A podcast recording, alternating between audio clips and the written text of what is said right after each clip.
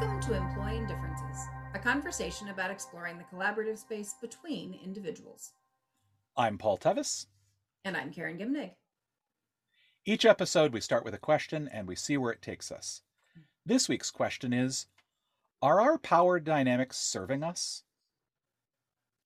So, last week in episode 105, we talked about power gradients and ways to think about whether you had power differentials, whether you had hierarchy, and how steep that power gradient was, how how much difference there was between the power that one person had and the power that another person had. Um, and we want to pick up that conversation this week by talking about how do we think about okay, so we figured out we have some power gradient.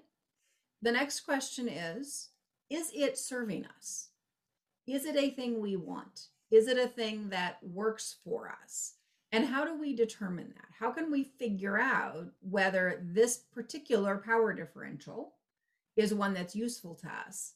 And, and I want to be clear that there may be an overall power differential that we're talking about. It also may be within some microcosm within our organization or within some moment or within some decision that those power di- dynamics will shift and change. So this could be a moment to moment or a circumstance to circumstance kind of skill.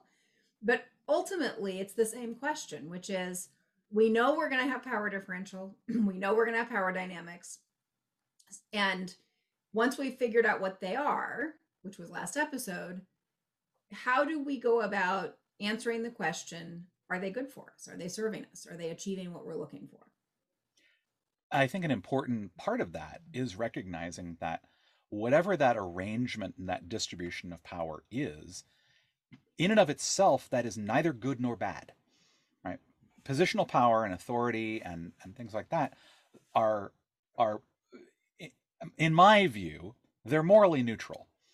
How they get used, on the other hand, is a is a separate issue. And what we're really looking at for here is, uh, for me, what I tend to do in any particular situation, group, things like that, I go, okay, if this is how power is currently distributed, how well is that helping us to achieve our aims and our purposes? Uh, is it arranged in a way that is useful for us? Uh, or is it arranged in a way that is actually hindering us? One of the things we've talked about before is that, sort of in any group, um, like there's purpose, there's vision, there's reason why we're working together, that we're coming together to do something. And I think once we start to get a sense of what the the power dynamics and the power distribution is, we can start to ask is that actually aligned with what it is that we're trying to achieve? Both externally how we you know what's the impact we want to have what's the results we want to create and internally how do we want to be together? What's the, the relational space we want to have between us?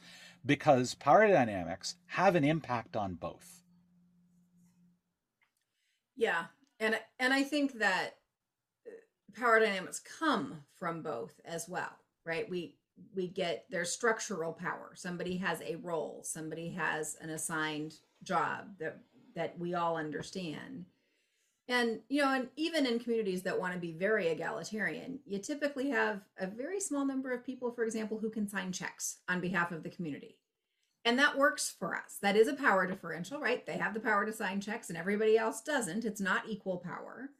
But in fact it works very well because you don't want to have a system where 40 people have to all sign the check right so we like mm-hmm. that power differential in that sense in that sense of the word um, the more interesting power and and frankly the the more influential power i think is is what i would call the relational power mm-hmm. the ability to influence the ability to convince other people to do the thing you want them to do um, and that i think can be hugely interesting in organizations of all kinds um, to look at if there are differences in how much people are listened to are they serving us mm-hmm. and i think there there are some things that um, there are ideas that are generalizable things we actually know like one of the things we know is that if we're trying to create a space where we're generating new ideas right where we're trying to be innovative where we're trying to solve problems that w- that are ill defined that we don't really understand the edges of um, we actually know that uh, good ideas can come from anywhere, and that groups do have a tendency to underuse uh, people's knowledge and experience. Um, and, and and so that's a case where I think it's useful to look at. Hey, when we're trying to figure out ideas for action and things that we might be doing, when we're in that generating, expanding, diverging phase, we actually want to have really flat uh, power differentials, right? We really want to hear from everybody. We want everyone to be able to influence each other um, because that actually leads to better results. There, there's actually a lot sort of in there. Uh, in the research and in, in people, and I think in our experience about that, mm-hmm. um, uh, that the flatter the power dynamics when we're generating ideas and figuring out what options are, and when we're exploring, we're in that space of curiosity, um, then having uh, having very flat power differentials is really useful. On the other hand, when we're actually trying to make decisions, that same completely flat, anybody, you know, we have to get everybody to sign on to absolutely everything can slow us down. Um, in particular, if we're trying to make good enough decisions quickly, we actually want to change that. We want to have a different arrangement to it. Um, I've been working with some clients recently where they actually have a very unclear decision process around things, and so but they value um, the the the idea that anybody can participate, and they sort of want to get everybody on board. And so in some ways, they have an extremely flat uh, decision making uh, power dynamic, but as a result, they they have super they have great difficulty actually making a decision. Because there isn't someone who can make the call or there aren't three people who could say great we're going to go synthesize this information and come back. Um, and so as a result the, the deciding part uh, would benefit from a little bit more. And so those are actually kind of two situations where uh, it can be useful to think about you know how are the possible what's the possible arrangement of those dynamics and do they service in those situations and not all decisions need to be made quickly right when there are things that that need to be quite deliberative, we actually probably want a flatter uh, um, hierarchy there. We want a flatter decision making power, um, and so not all decisions are created equal. So I think it's it's useful to think about what are the constraints, what are the outcomes we're trying to create in these, and then how does power play into that process. I think another thing to think about is how much the ability of individual group members or the knowledge or the skills is equal and how mm-hmm. relevant that is to the thing you're trying to do. So, I mean, an extreme case and one that we may have other concerns about, but an extreme case would be like a, a religious cult. If the objective of being together is to be more and more like a leader that we have identified that we all like and respect and want, like the reason you join the group is because you want to be more like that person well, probably you don't want a flat power dynamic. You don't want that other person who joined next to me that I actually didn't know very well to have the same influence over the space as the leader that I joined to be influenced by, right? If that was the goal. Similarly, in a classroom, if, if everybody signed up to come and learn things from a teacher, you probably want that teacher running the classroom. You probably don't want everybody else who signed up having equal say in what happens in the classroom. Um, on the other hand, learning gets turned on when we're participatory and when we feel safe and when we have influence. And so there's some balancing act there, but there are any number of circumstances in which the person who knows the most ought to have the most influence. And in fact, our goals are best met when influence is very different, very disproportionate between who's in the room. Um, and usually you see that within the structure of the role, but not necessarily you can absolutely be in a circumstance where theoretically we all have equal decision making power but it turns out one of us has done this 10 times before and and nine of us are brand new to it and you want a very unequal power differential. You want that one person who knows more to be speaking more than anybody else and so on. Yeah and i think that that differential around the difference in knowledge uh, can be tricky to navigate uh, because I've absolutely, mean, I see this a bunch in uh, in software development teams that I work with, right, where there are people who are new to the team, you know, who are very junior, uh, and they often hold back in discussions because they don't think that they have anything to contribute.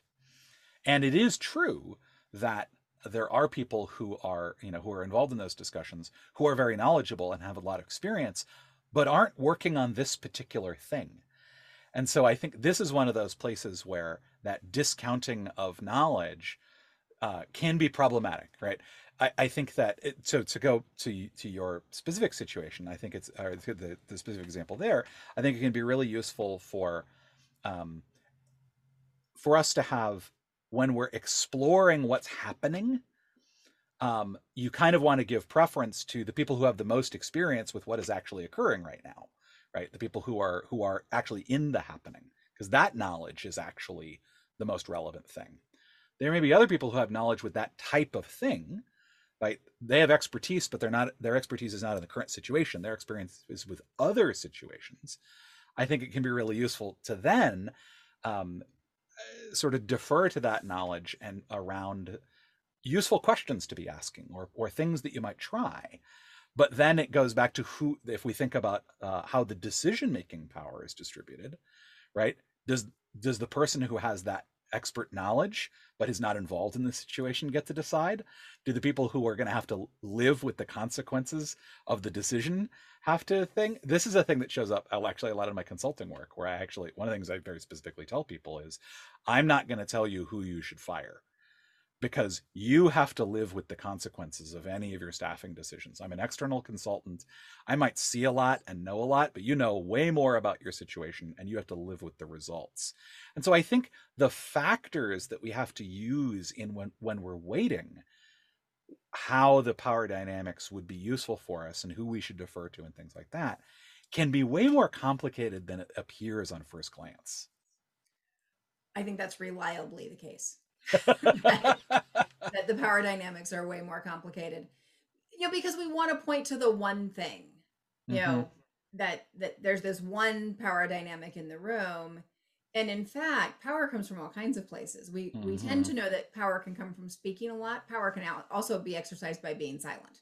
Mm-hmm. And and so there there's just a lot of nuance to what's going on. And I I think what we like to have is an awful lot of relational influence. So in the mm-hmm. example you were talking about where there is this outside expert, what we'd like is that the relationship is is solid enough mm-hmm. that they come in and they give their opinion and their knowledge and they share it and they make their recommendation and then it's not because they have an overt structural power to say you have to do it my way, because mm-hmm. then you're mm-hmm. not going to get the buy in, as you say, and the people who have to live with it aren't bought into the decision.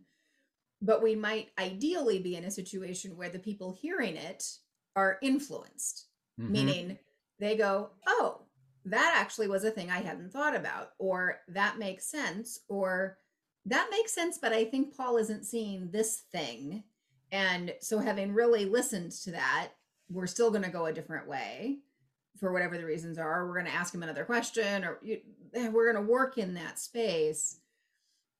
But that the power that the outsider or that the, you know, non worker or non involved person has in that situation is very much based on their relationships with those people. And mm-hmm. so we're getting a, a tangling here of power dynamics and relationships and trust and a sense of mm-hmm. safety and and of course those things all interrelate all the time every day. Mm-hmm. but i think you want to be tracking all of it yeah and i think if you if we back up just a little bit which maybe it would have been useful to do a few minutes ago but we're here now um, like if we think about power right power in in the physics world right power is the ability to get things done right it's the ability to accomplish work and as you point out, there are lots of different ways that there are different sources of power and different types of power, right? There's there's positional power that comes that's invested in us by a position uh, by the office that we hold in an organization. There is um, that sort of expert authority based power, which people grant to us because of the knowledge they perceive we have. There's the relational power, the ability to sort of influence each other that comes from um, from the relationship we have and our ability to actually relate to other people. There's there's a lot of different things out there about these different um, these different types of power. And to come back around to the question of are our power dynamics serving us, I think we have to become aware of how those are being used.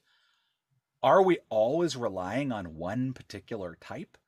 because um, if it, that's generally an indication that they're not serving us, right? If, if we're always using one hammer, that probably means that they're not serving us. Um, that we're not fluidly sort of moving between those where it makes sense, right? When we're having that sort of exploring conversation, that is much more about the the relational the like can i understand your perspective am i allowing you to have the power to influence me uh, even if i have the positional authority for example if i'm in a decision making role right and so looking at that power dynamic right it may not be that it may be that in our organization i cannot give up the positional power that says I am the one that has to make the decision, right? I'm a, I'm going to be held accountable for this decision. Like I can't give that up. I have to hold on to it. But what I can do is I can say I can ask whether or not me not being able to be influenced by you is useful. Mm-hmm. And probably go, "Oh, that doesn't seem very good because you're going to have to live with the result of the decision that I have to make." And I want to continue to work together effectively with you. So if I notice that the default is I'm just always making these decisions by myself and informing you of them later, that's a dynamic that probably isn't working, right? We're probably building up resentment. We're probably not getting the results that we want. So with both that external piece of the external results we want aren't happening and the internal results, the way we want to be together isn't working. So that's a, I, I think that's really coming, looking at how the different types of power exist within that system and what effect are they having on those two things? Because I think that really helps us to, to answer that question of, of are they serving us?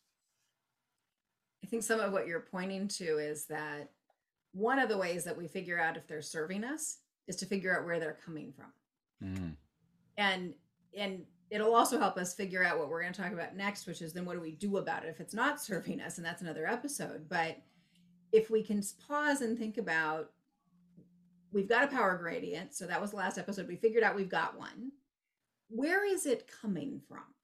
Mm-hmm. And, you know, in this day and age, I think most of us could figure out pretty quickly that if we have a power gradient that's coming from sexism or racism or other um, other kinds of discrimination, discriminatory kinds of biases, we're pretty clear those are not serving us. And you know, but but that doesn't mean they aren't there. Mm-hmm. Like if we're mm-hmm. not willing to look for and ask the question, could it be coming from here? We're not going to see it, and then we don't know to change it or can't decide that we want to change it. On the other hand, what if it's coming from different speaking um, modalities? You know what if the people who speak the most and are most comfortable speaking out in a group are, are having the most power? Is that serving us? Might be might not be. And will really depend on the situation. And so getting to or, or is it coming from just different abilities which we said often is or is it coming from roles and structures which maybe we can change maybe we can't. But if we can't then and they're not serving us what do we do about that? But knowing where they're coming from i think is one of the clues about are they serving us um, just as a way to think about it. Yeah. And then when we get to that idea of we notice that they're not then we can start to do something about that which we're going to get into in a future episode. But just to kind of track where we've been here today right we said look in any group there are always going to be power differences and power dynamics. And the fact that those exist is neither good nor bad. It simply is. But what we do want to get curious about is where do those come from and what are we using them for? And are we using them in ways that actually help the group to achieve its aims externally? And are they are we actually using them in a way that allows the group to continue to work to together in the long term or that for that that creates the type of relational space that the group either explicitly has said they wanted um, or uh, implicitly sort of wants, right? Are we creating the, the atmosphere and the culture that we want to have together to allow us to keep keep working together? So, really looking at um, how we are get, trying to get things done. What are the tools uh, at our disposal that we're using? Uh, whether that be positional, whether or not that be maybe expert authority, whether that may be relational, um, how we are both influencing and being influenced by each other and looking at whether or not that is creating the results that we want both internally and externally. Um, so that if we notice that there is not a match there, we could maybe start to do something about that. And that's going to do it for us today. Until next time, I'm Karen Gimnig. And I'm Paul Tevis. And this has been Employing Differences.